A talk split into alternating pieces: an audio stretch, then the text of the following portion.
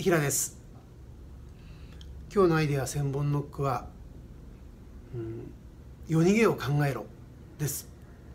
え夜逃げってそんなこと考えなきゃいけないんですか？ということなんですが、まあ、何を言いたいのかというと夜逃げのことを考えるとその荷物がとにかく少なくなります。いつでも逃げなきゃいけないんでこれも置いとかなきゃいけない。家具はいいのを買わなきゃいけないとかスーツは何十着もとか言うと夜逃げることができないですよね。でビジネスでやっていればうまくいかないっていう時も必ずあります。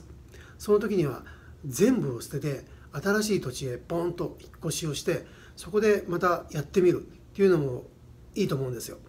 あんまり借金を踏み倒すっていうのは良くないかもしれませんがそういう気持ちが必要だということです。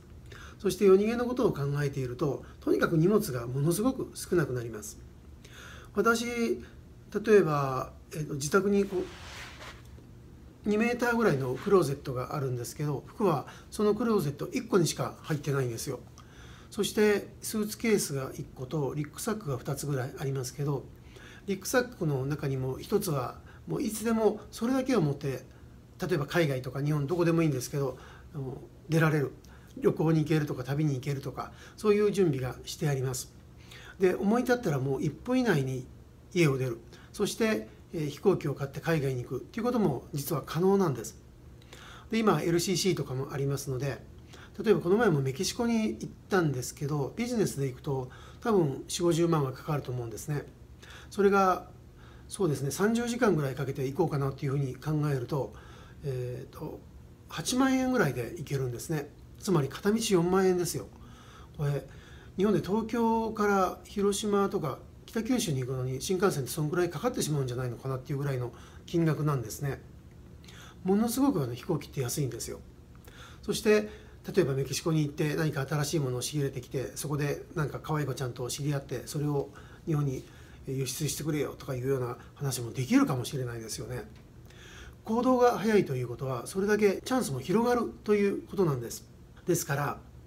夜逃げのことを考えるというとちょっと大げさかもしれないんですけどいつでもどこにでも行けるようにまず荷物をリックに1つ入れておく。あの星のやの社長もいつもリック1つで全国を飛び回っていますよね。あとえー、と誰だったかな？陳健一さんだったかな？料理のすごい有名な人もいつもリック一つで「私これだけですよ」とか言ってあのテレビで話してましたけど、まあ、できる人ってそんな感じなんですよ。バイヤーとかそういう人は大きなスーツケースとか持っていく人もいるかもしれませんけどとにかく私たちは実践会ですから行動が命なんです。誰よりも早く動いて誰よりも早くまずやってみる。でダメならもう一回引き返してきてまたやってみる。ということが必ず結果につながってきます。いいですか？それでは今日のアイデア千本ノック夜逃げを考えろでした。バイなら。この番組を聞かれたあなたに平秀信が語る成功者の秘密動画を特別にプレゼントします。受け取り方は簡単。今すぐ LINE を開いてアットマークひら111アットマーク HIRA